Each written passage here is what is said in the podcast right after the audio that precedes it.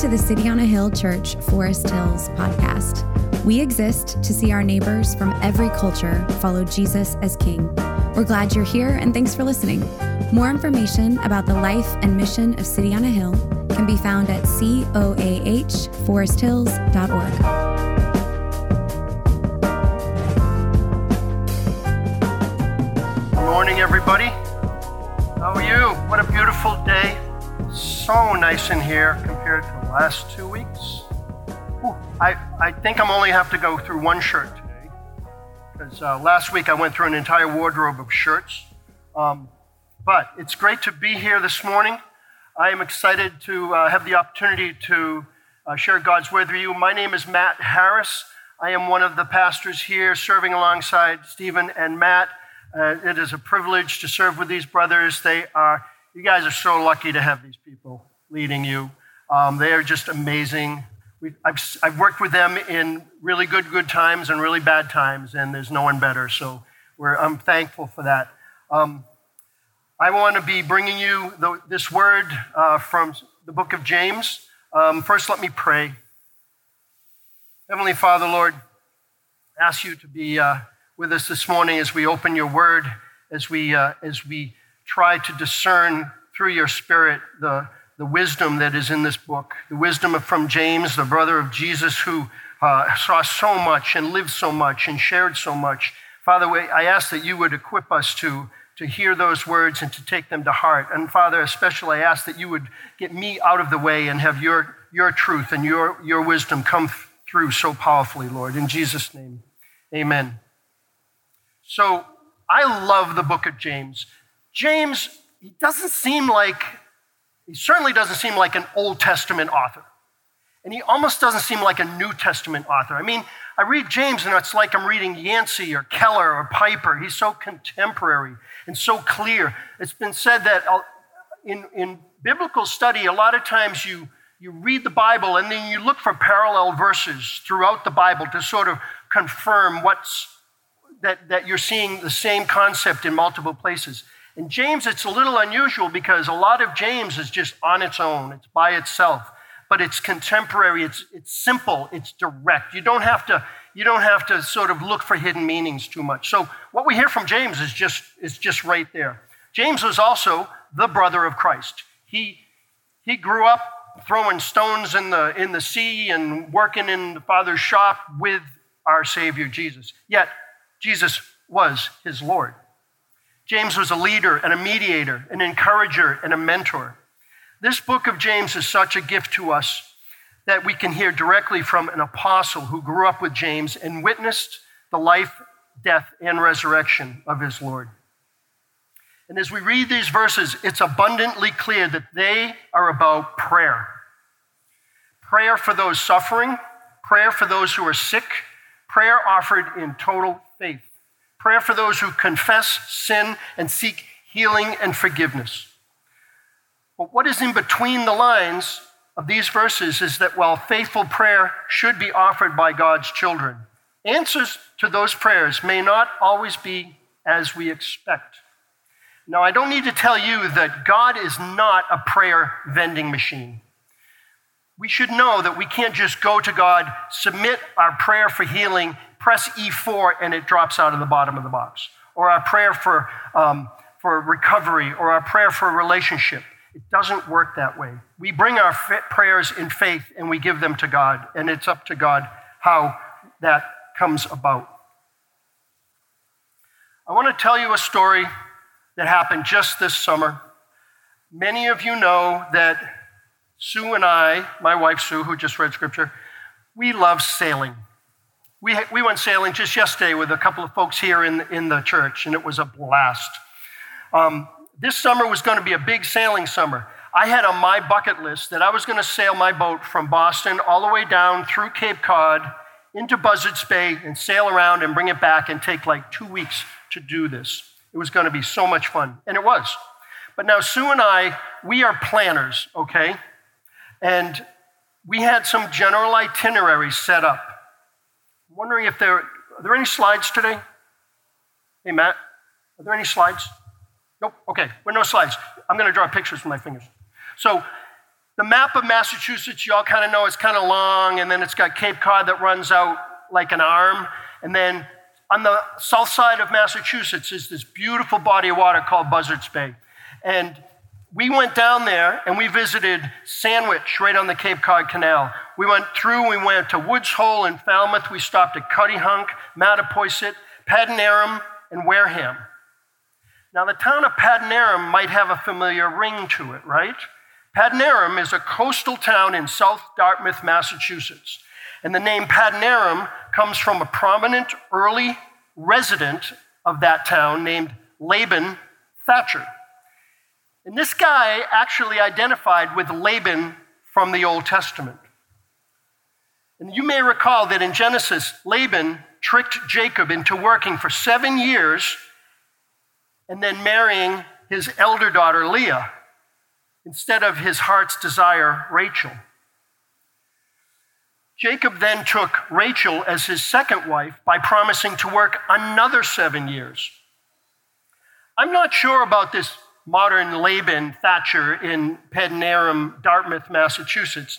I'm not sure why he identified with Laban of the Old Testament. And I bet he was a pretty interesting character to get to know. Anyway, Sue and I, we had a plan to leave Mattapoisett and sail a couple of hours west to Padanaram, known for its sheltered harbors and beautiful scenery and nice restaurants, and overall a very yachty type of an environment. It's kind of the holy grail of Buzzards Bay yachting.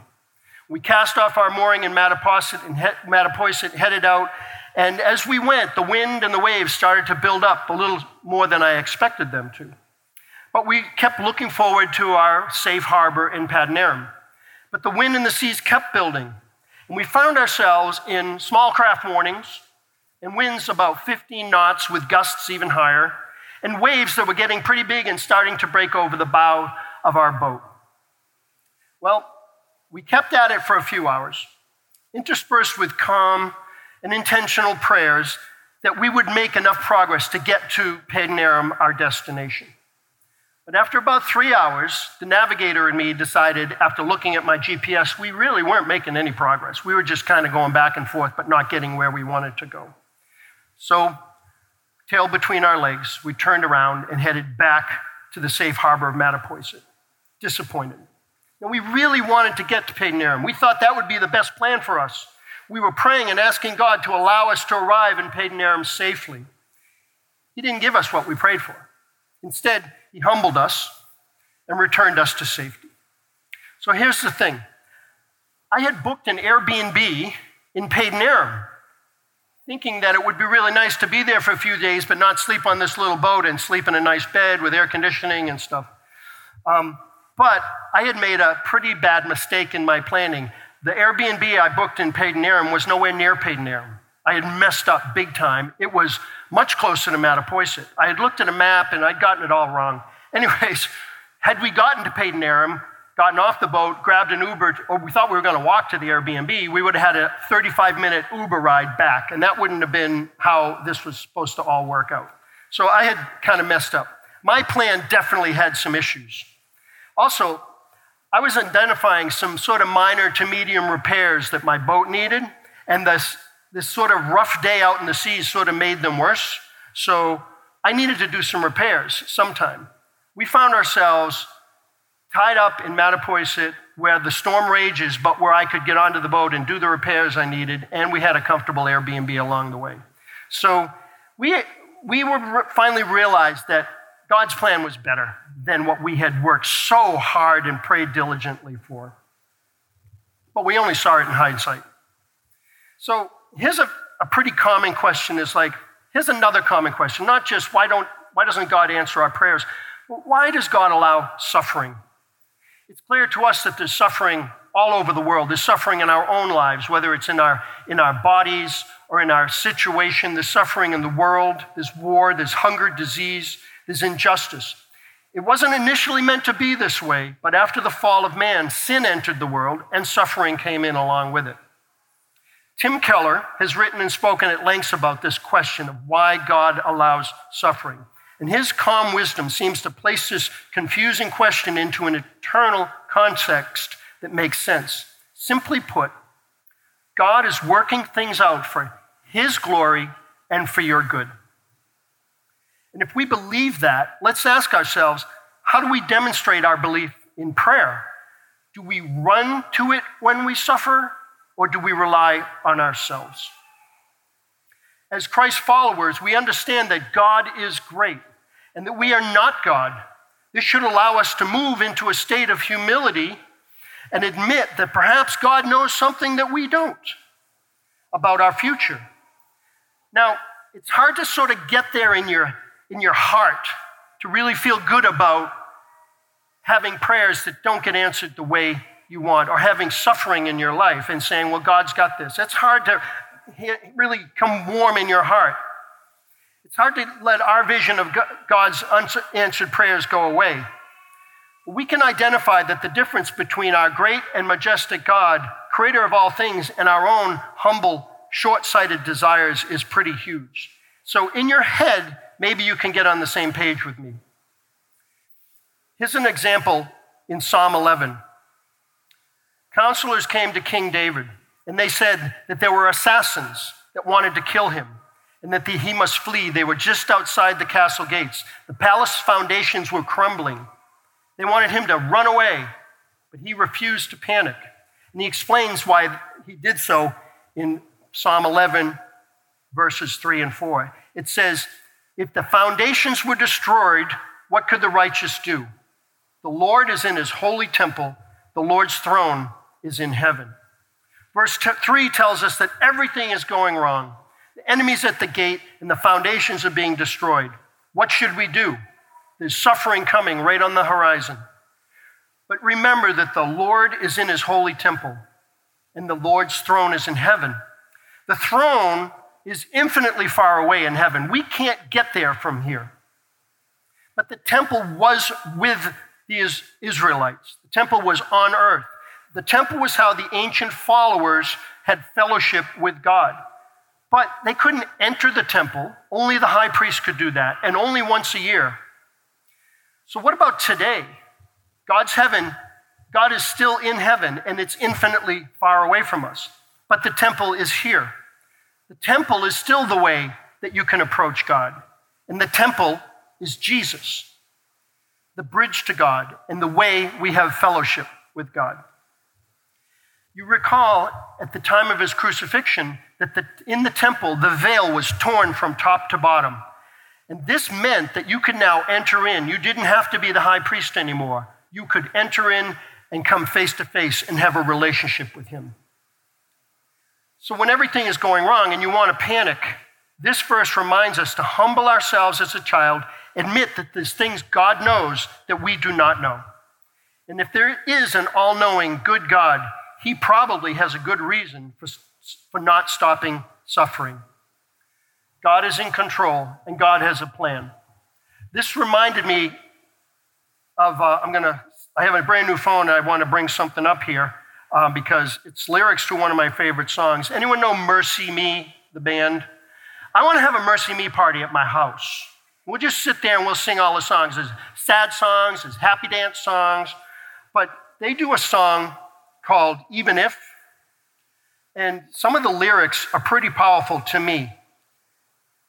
And the, the, the singer says, They say it only takes a little faith to move a mountain. Well, good thing. A little faith is all I have right now. But God, when you choose to leave mountains unmoved, oh, give me the strength to be able to sing, It is well with my soul. So even when you're praying for mountains to be moved in your life, and it doesn't happen. Please, God, give us the strength to say, You are great. It is well with my soul. Now, wouldn't it be helpful if, in addition to this powerful God in heaven who has our best interests in mind, and he's dealing with all the details of the universe to begin with and establishing plans for our future, we had a God on earth that could associate with our suffering, a God that could honestly look at you and say, I know how you feel. Well, we do. Jesus. Jesus came to earth as a man and he suffered hunger, temptation, persecution, torture, crucifixion. He suffered here on earth. There's a poem by a man named Edward Shillito. I hope I'm pronouncing that right.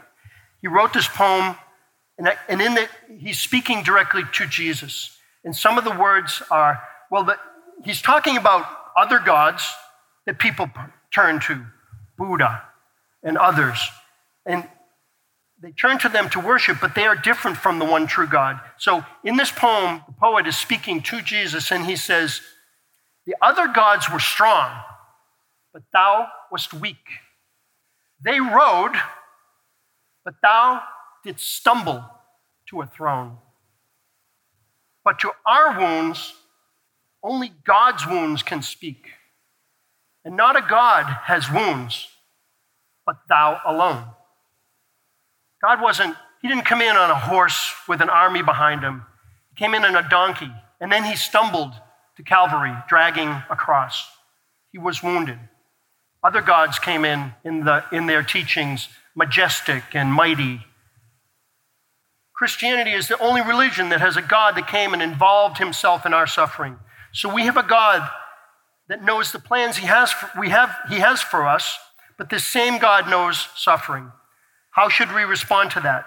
Let's take a look at today's reading, verse 13. Is anyone among you suffering? Let him pray. Is anyone cheerful? Let him sing praises. So, what should we do when we're suffering? We should pray. Now, I don't know about you, but when I'm suffering, I'm looking for relief from my suffering. The relief may not always be the best thing for me, it could draw me into sin. But prayer draws me to God. Prayer is a relational communication between you and God one on one, and you're talking about your suffering. You're able to tell Him how you feel. And your prayers are always welcomed by God. They are described in Scripture as a pleasing aroma. In Psalm 141, it says, Let my prayers be counted as incense before you, and the lifting of my hands as an evening sacrifice. But here's another reason to pray Satan hates prayer. An old preacher named Samuel Chadwick wrote this Satan dreads nothing but prayer. His one concern is to keep the saints from praying. He fears nothing from prayerless studies, prayerless work, prayerless religion. He laughs at our toil, he mocks our wisdom, but he trembles when we pray. A similar view of Satan's opinion about prayer comes from letter four of the Screwtape letters by C.S. Eliot, C.S. Lewis, different C.S. The Screwtape letters are an allegory about the nature of temptation, and the story is told through the letters from a senior demon named Screwtape to his nephew Wormwood, a demon charged with luring the soul of the patient. We're the patient, by the way, onto Satan's path. Letter four in the Screwtape letters is all about prayer, and here's a summary of it. It is best to keep the patient, that's me, from praying at all. But if the patient does pray, Wormwood should see to it that he invents his own prayers. His prayers should be more like a, oh, a general mood than an act of concentrated meditation. Of course, we know that prayer is important for so many reasons. We're commanded to pray. We draw closer to God in prayer. We communicate with God in prayer. We open our dearest needs, concerns, and confessions through prayer. Prayer should be offered in a God centric way, not a self centric way. And prayer should embody a God centered trust and a faith that, in fact, our Heavenly Father knows best. So if you're suffering, you should pray. Suffering can come in many forms. It can be physical, it can be emotional, it can be relational. You're not meant to suffer in isolation. If you feel down, damaged, discouraged, you should pray. And you should gather around your community group, your church, your family, and be in prayer together. Verse 4 says, Is anyone among you sick?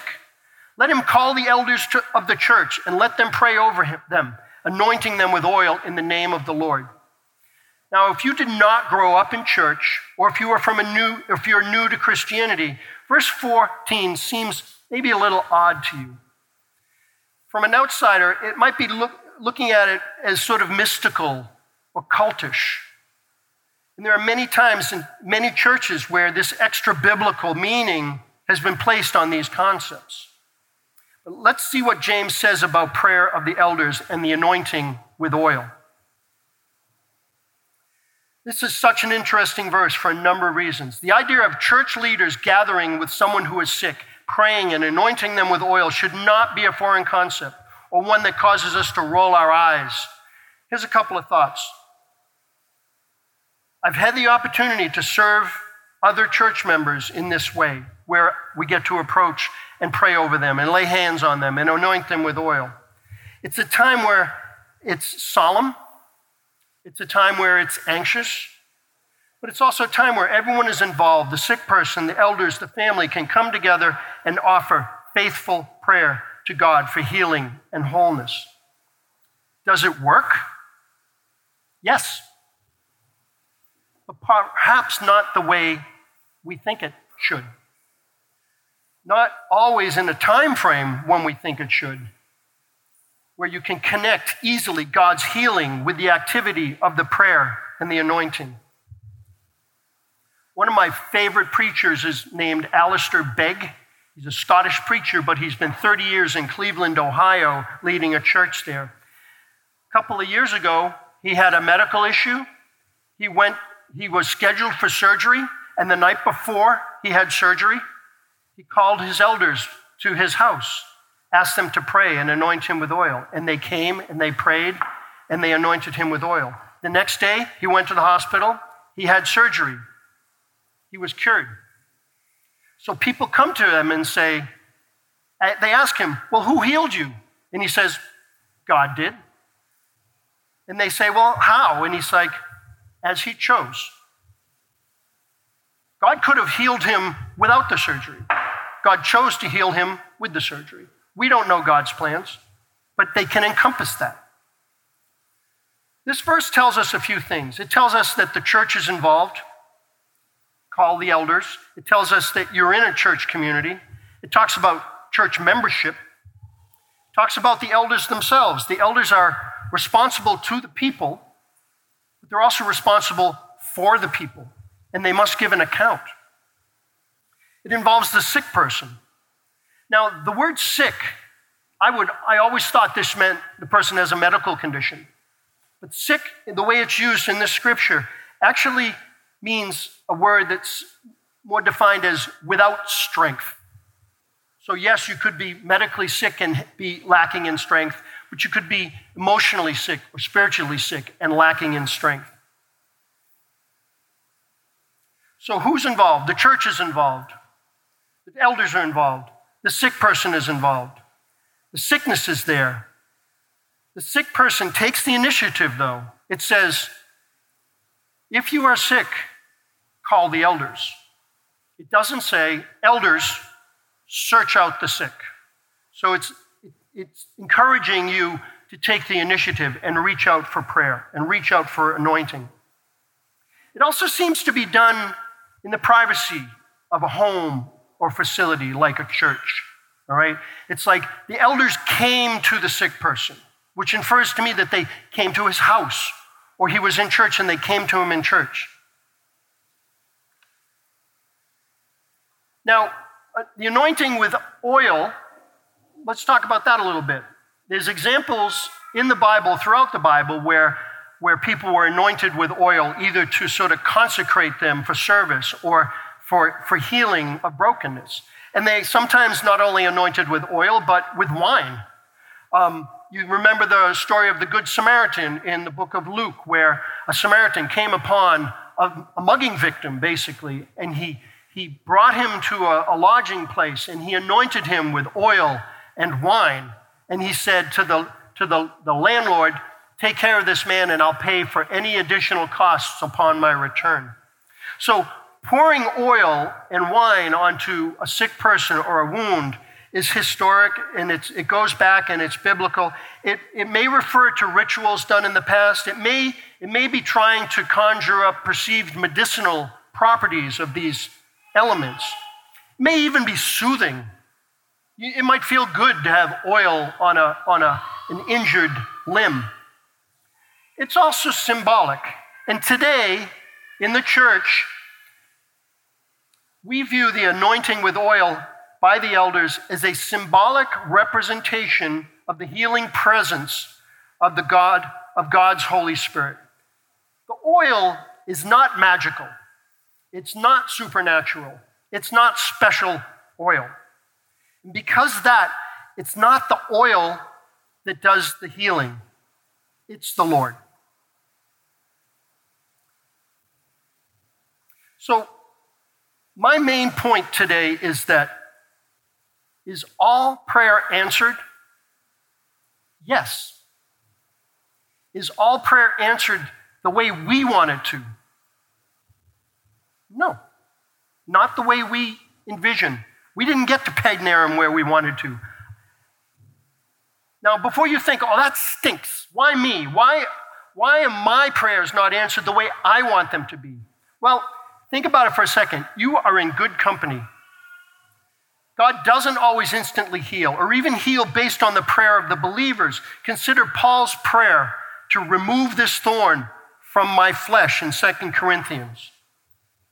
But God said, My grace is sufficient for you. My power is made perfect in weakness.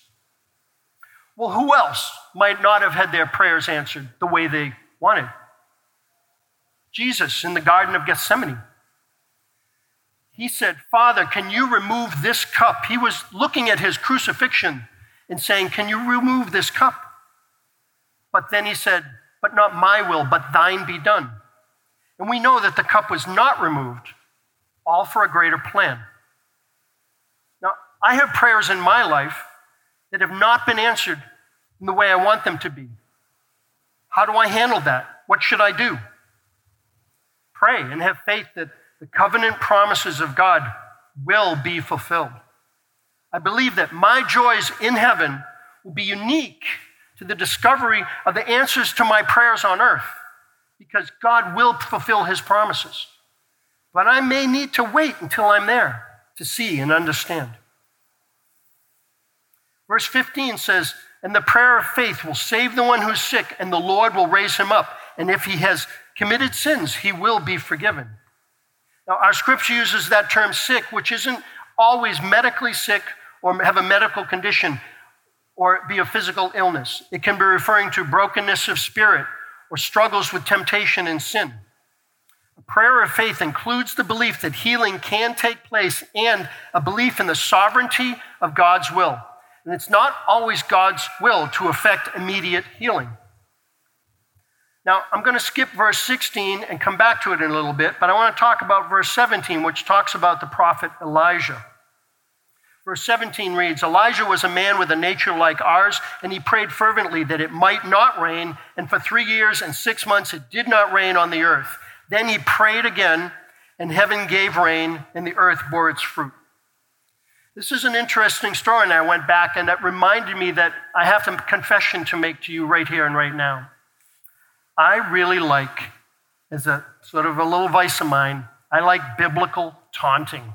Anybody else out there? Here's what I mean. Let's look in the book of Job. Here's an example of God explaining, I think actually taunting Job and his friends. Job, as you recall, is on an emotional roller coaster. He has gone through a lot. It's basically life has sort of turned into injustice for Job. And they, his friends try to tell him that his, his suffering must be because of some past sin. But Job says, No, I have, I have, don't have past sin.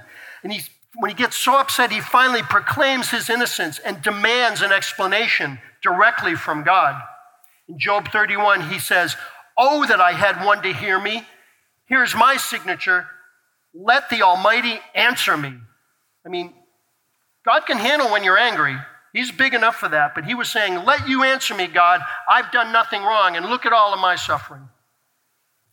But in the book of Job, God does some serious taunting. He calls out Job, and in doing so, calls us out as well for our hubris and misplaced confidence. God shows up in Job 38, and here's just a few examples. It goes on. Verse 2, he says, Who is this that darkens counsel by words without knowledge. Verse 4 Where were you, Job, when I laid the foundations of the earth? Verse 12 Have you commanded the morning since your days began and caused the dawn to know its place? It's poetic, but he's talking about the universe and all the, the mystery of creation and planets and, and, and, and sunsets and sunrises and the weather. On verse 19, he goes on, he says, Where is the way to the dwelling of light and where is the place of darkness? Very cosmic stuff. That you may take it to its territory and that you may discern the paths of its throne. You know, for you were born then. In the days of your days, the days of your life is great, which is not true. This is real sarcasm. It's kind of kind of nice to see someone be told. Job and his friends were making assumptions about God. They assumed their view of justice would exactly match God's view of justice, as if to say that if it didn't match up, that God's view was somehow lacking.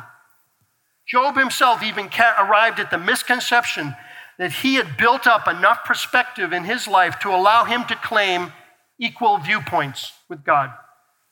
God put them in their place, simply telling them that because the world and the universe was so complex and that God had his finger on every detail of it, and that they did not have a universal vantage point to be even in the conversation. Justice in a world like this is extremely complex. It's never black and white. The book of Job doesn't explain why bad things happen to good people, but it does invite us to trust God's wisdom when we encounter suffering. Now, Job was actually a good guy.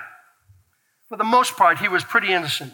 But Tim Keller tells us Jesus is the ultimate Job, the only truly innocent sufferer. Jesus was without sin, a spotless lamb, but he was a sacrificial spotless lamb. He suffered and was sacrificed for our sins. Was that injustice or God's plan? Now, our prophet Elijah who prayed for no rain and then brought the rain. Let's look at that. In verse 17, it recalls that Elijah prayed that it would not rain, and then, it ran, and then he prayed that it would rain. So let's revisit that.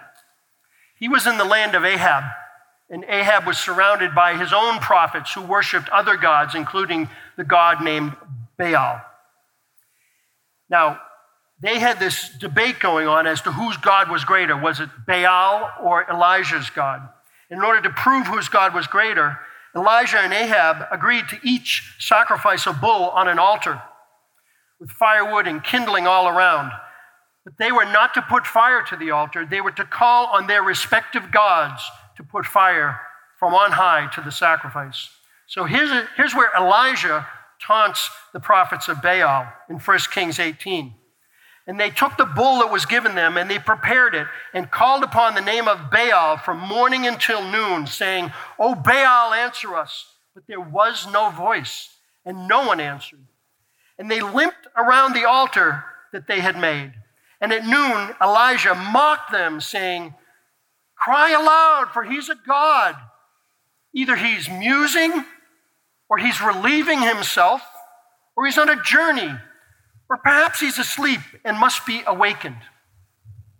Well, this went on all day, and Ahab and the prophets of Baal were pretty disappointed in their God, and I'm guessing pretty humiliated.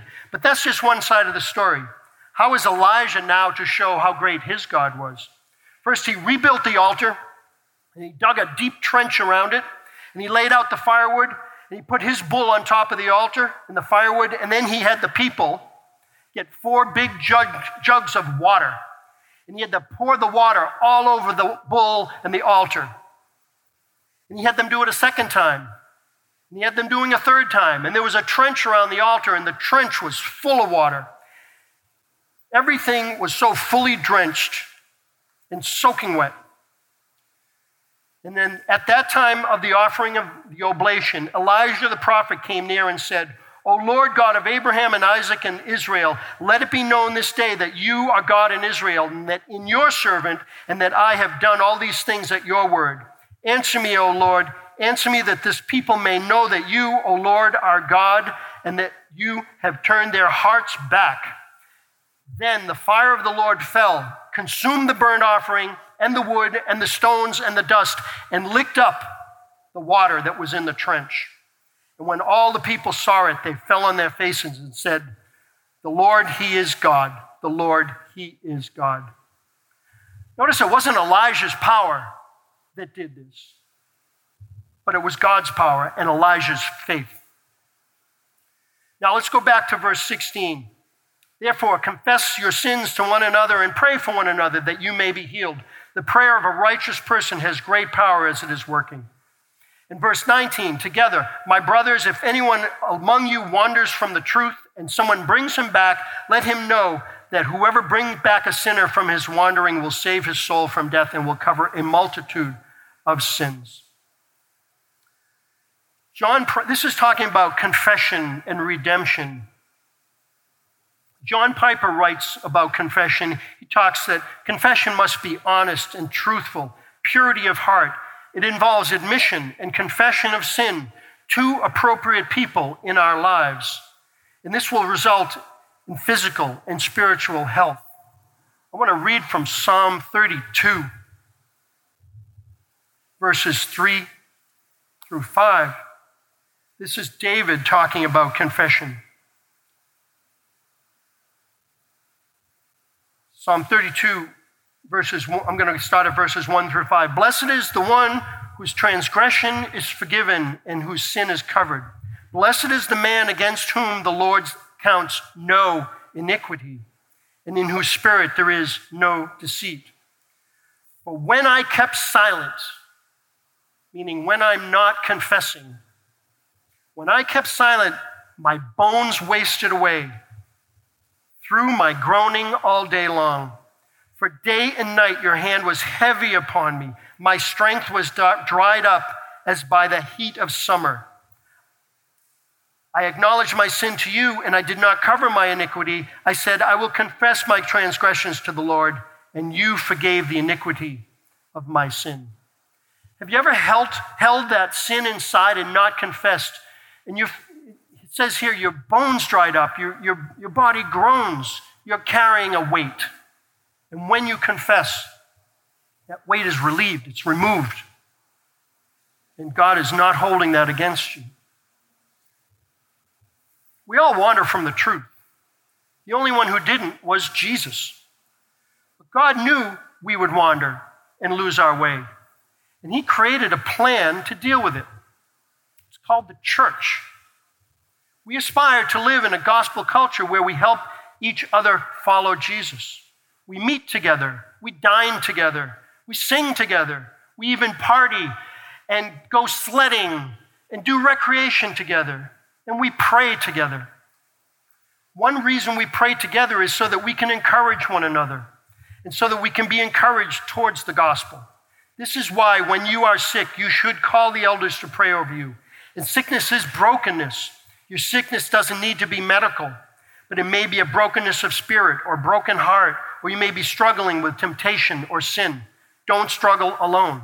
Call the elders to pray over you. I want to wrap up.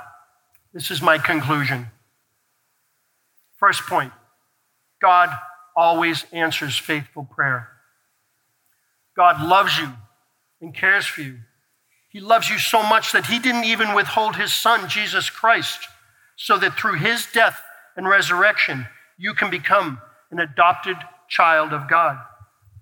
And as sons and daughters of God, we humbly place our faith in His plans, not our own. Isaiah 55 says, For my thoughts are not your thoughts, neither are your ways my ways, declares the Lord. For as the heavens are higher than the earth, so are my ways higher than your ways, and my thoughts than your thoughts. Second point Jesus knows this suffering. He knows that our suffering is real. In our suffering, know that Jesus has been there. He suffered on the cross when he was a sacrificial payment for our sins. Only a perfect, blameless sacrifice could pay for our sins. Here's the thing Jesus paid a debt he didn't owe because you have a debt you can't pay. Last point God is holy. God can't be in the presence of sin. Our sin separates us from God. But at the intersection of faithful prayer and confession and faith in Jesus Christ, you will find forgiveness for sin. Let's pray.